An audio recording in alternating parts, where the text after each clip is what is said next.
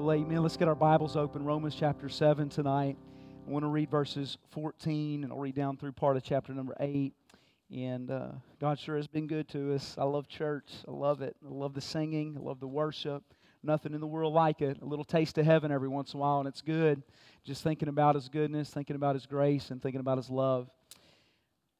Romans chapter number 7. Of course, Paul is writing here. Paul has been a Christian at this time for around uh, 20 or more years, and I think that's significant to think about as we begin to read this. Romans chapter number 7, look at verse number 14. It says, For we know that the law is spiritual, but I am carnal, sold under sin. For that which I do, I allow not. For what I would, that do I not. But what I hate, that do I. If then I do not that which I would not, I consent unto the law that is good. Now then it is no more I that do it, but sin that dwelleth in me. For I know that is in my flesh dwelleth no good thing. For to will is present with me. But how to perform that which is good I find not. For the good that I would, I do not. But the evil which I would not, that I do. Now if I do that I would not, it is no more I that do it, but sin that dwelleth in me. I find then a law that when I would do good, evil is present with me.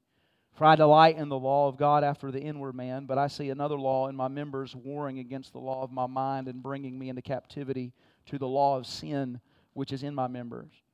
O wretched man that I am, who shall deliver me from the body of this death?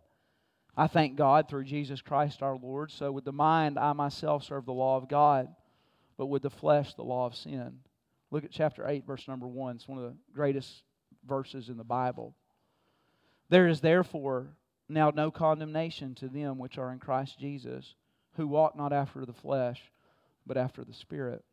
Paul, being saved 20 years, uses some what I call gut level honesty here. He's being very transparent. He's uh, outside of our Lord and Savior, probably the greatest Christian to ever walk on the face of the earth. And he's being just honest here, saying, "Listen, there's a there's a war that's going on inside of me." Uh, Ephesians chapter number four calls it the battle of the old man and the new man. Galatians chapter number 5 calls it the battle of the flesh and the spirit. 1 Corinthians chapter 3 calls it the battle between the carnal side and the spiritual side. Many writers have uh, called this idea that Paul's talking about the civil war that's going on inside of every single Christian. Man, that spiritual side and that carnal side. Don't you wish when you got saved by the grace of God that there was no more there was no battle going on? Here's the truth before salvation, if there is a battle going on, it's for salvation. After salvation, I wish that the old man was dead and he wasn't alive and the flesh wasn't there, but the truth of the matter is that flesh is there and there's a battle there. And that's what Paul's talking about. He's really giving us a portrait here of a struggling Christian. Man, a portrait of something that we all deal with. And then he gives us the answer to it. And I just want to look at a couple things in this that I hope can help us. Actually, uh, in 2016, uh, February of 2016, before I was a pastor at Eufaula Baptist Church, I preached a sermon here. Then in 2017, when I became the pastor, I preached it here. And it's just one that, uh, for me, that I've preached all over and that's helped me and it's ministered to me when I'm struggling, when I'm going through things, when I start feeling like I'm losing the battle, I'm losing the war, when that sin maybe is winning in my life or when my flesh is winning in my life. Look at, look at verse number 14. He's going to give the portrait of a struggling Christian. He says this For we know that the law is spiritual. But what does it say here? But I am carnal, sold under sin. Chapter number seven completely deals with the law and being under the law. Chapter number eight, if you, if you understand the book of Romans, is the answer to the problem of the law. The first three chapters of Romans, Paul ends up presenting the case kind of like a lawyer would that all men are guilty before God. He starts out by saying the, the, that the heathen, chapter number one, is guilty before God. Then he goes, the hypocrite and the religious is guilty before God. All men are guilty before God. That's what he starts laying out the case. And then he begins to work into the Christian life the issues of separation, the issues of sanctification. And here specifically is this battle between the flesh and the spirit that's going on inside of every one of us. And if we can't, if we don't get down the right road, we're going to end up in a place where you ever heard people like as a spiritual person or Christian say they have burnout or man they can't continue or they become that's really what he's given a picture of here and he's going to give the answer to it. The first thing that he says in verse number 14 here is I have a problem. Paul, being saved for 20 something years, says, Listen, I have a problem. And y'all know what Paul's problem was? You've heard it before. If we were to go through this text, you'll find the word I 27 times. You'll find the word me six times. You'll find the word myself two times. Paul says, I have a problem. And you know who my problem is? My problem isn't everybody else. My biggest problem in my life is me. We live in the world of victimization and blame. Man, everybody else is the problem. I have a marital problem, my spouse is the problem. And there's, there's, there's some, I understand what you're saying. But I have an issue at, bo- at work, the boss is always the problem. I have an issue at school, somebody else is always the problem. I have an issue at church, somebody else is.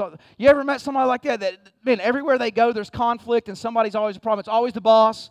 It's always the principal. It's always the preacher. It's always that other friend. It's always somebody else. I just want to remind you tonight that in our lives, our biggest problem isn't everybody else. Just like Paul, just like me, our biggest problem is us.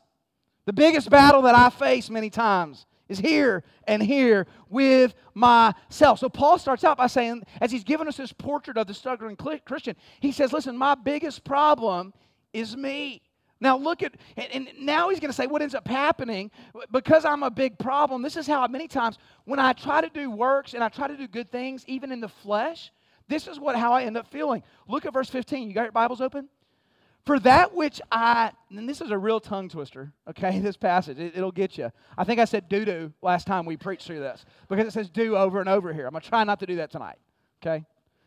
For that which I do, I allow not.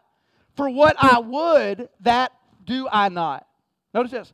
But what I hate, that do I. Look at verse 19. For the good that I would, I do not, but the evil which I would not, that I do. So he starts out by saying, My biggest problem is me. And then he says this this is what he's saying. I want to try to do right, and guess what I end up doing? I don't want to, I don't want to do wrong, but I, I do wrong. I want to do right, and I don't do right. Anybody else ever been there before? And you know what he's saying here? The first thing he's saying is, I feel helpless. My biggest problem is me, and I want to do what's right. It's kind of like us. We're all here tonight on Sunday night. We, we sincerely want to do right. We want to serve the Lord. We don't want to struggle with sin. But, man, but we find ourselves in that same place as Paul so often. We feel helpless. Man, we really do try to do what's right. We really do not try to do what's wrong. So he says, I'm helpless. Notice what he says next. Look at verse 17. It's got a progression here. Now then it is no more I that do it, but sin that dwelleth in me. For I know that is in me, that is in my flesh, dwelleth no good thing. For to will is present with me, but how to perform that which is good, I find not. So, I mean, I, I feel helpless. And you know what he's really saying here after he feels helpless, trying to do the works in the flesh? He's saying, now I feel frustrated. Man, I, I feel helpless. I feel frustrated. And this is what ends up happening next. Look at verse number 21. I find then a law that when I would do good, evil is present with me. For I delight in the law of God after the inward man. But I see another law in my members warring against the law of my what? My mind. It brings me in the captivity to the law of sin which is in my members. So he says, Man, I have a problem. I'm helpless. I'm frustrated. And this is what ends up happening in the Christian life. When we're trying to do it on our own, when we're trying to even do good things on our own without God's power, what ends up happening is we, we, we end up being helpless. We end up feeling frustrated. And then you know what people end up doing? They end up feeling defeated and they throw in the towel. They end up feel they, they feel defeated and they throw in the towel. I mean, this can happen to any of us. If you come to church and you serve in your ministry and you're trying to do it by your own power, can I just I can tell you what's going to happen. You're going to be frustrated, you're going to feel helpless, and you're going to end up being defeated. That's what's going to happen. I mean, you can show up and sing in the choir without the help of the Lord. And eventually, you know what? It's not going to do it for you anymore. You're going to feel frustrated. You're going to feel helpless. You're going to feel defeated. I mean, you could be fired up and you could serve in a kids ministry for a little bit or serve in some ministry for a little while. And at first, you're, you know, you're on fire for the Lord about it. But then after a little while, it, it becomes a little uh, mundane to us. And we get a little bit used to it because we're doing it in the power that we're doing a good thing, but we're not doing it necessarily the right way. And we end up becoming frustrated. We end up becoming helpless. We end up being defeated. Man, we, we end up in that spot in any ministry, even just attending church. If we're not careful, we'll begin to feel helpless. We'll begin to be frustrated. And then at the end of the day, we'll be defeated. Man, I've seen pastors, and I even had staff members before that, man, they, they're doing the work in the, in, the, in the flesh. And I've even preached sermons in the flesh before where I wasn't prepared yeah, spiritually like I should, and hadn't prayed like I should, and try to get out. And you know what ends up happening? You feel frustrated, you feel helpless, and you feel defeated. And the reason that we feel this way is because we're powerless. Look at verse 24. O wretched man that I am, who shall deliver me from the body of this death? Now, what is happening here is Paul is feeling powerless, and this is where we can be sometimes when we depend on ourselves. We're going to be frustrated, we're going to be helpless, we're going to feel defeated, and we're going to feel powerless. Because here's the thing in our own power, and y'all listen to me, don't miss this, in our, in our own power, in our own strength, we cannot live the Christian life. You can't. Now, I used to hear all these sermons, you just need to have more character. You know, you can have all the character in the world and still feel helpless, still feel frustrated, and still feel defeated. Because at the end of the day, just like Paul, and I'm telling you, if you could ever get a grip on this, I'm just telling you, it'll help us. We have to move from trying to do it on our own. Because when we do it on our own, even a good thing, helpless, frustrated, defeated, and powerless. Man, we have to get past that point. And guess, look at verse number 25. He shifts gears here. And really, here's the answer to feeling helpless, feeling defeated, feeling powerless. And really, the answer to the struggle of life is this. Look who he, he says, I thank God through who? Through Jesus Christ our Lord.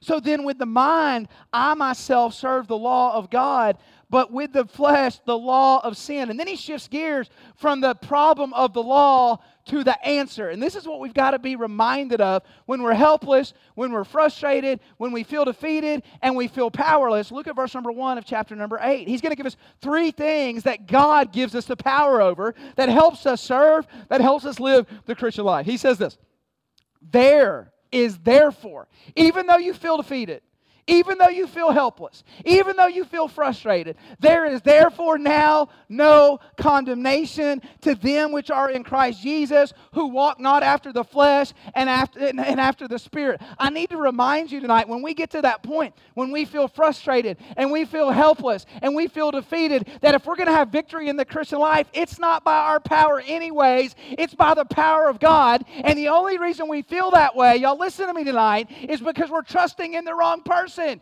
We're trusting in ourselves. Sometimes, when we feel weak and we feel like we can't, y'all listen to me, that's exactly where God wants us. You know why?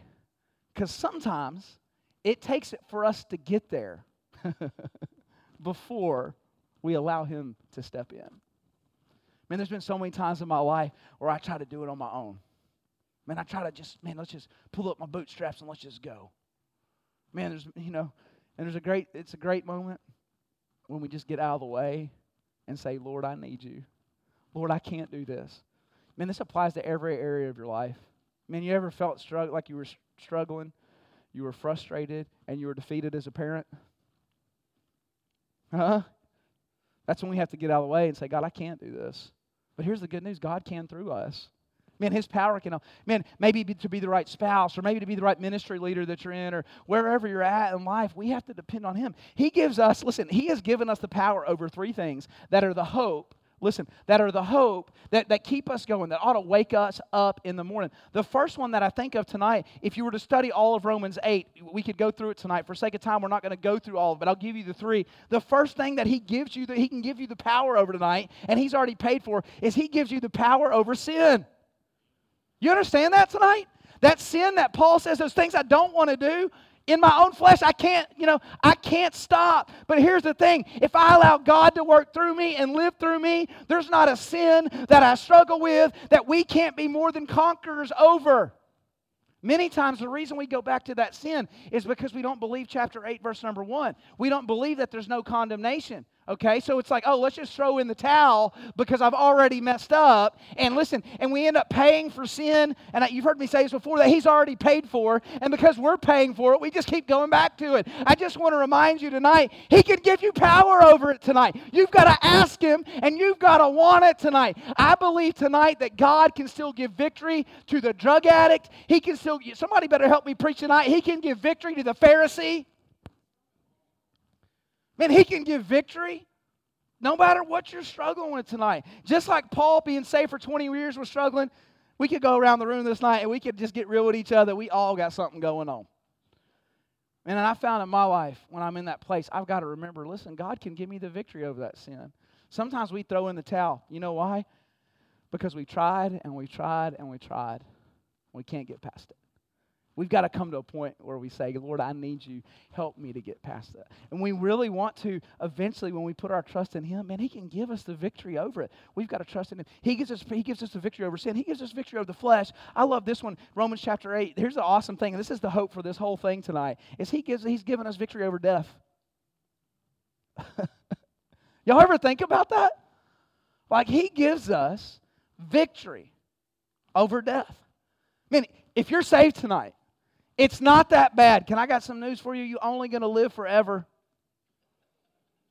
You ever thought about that?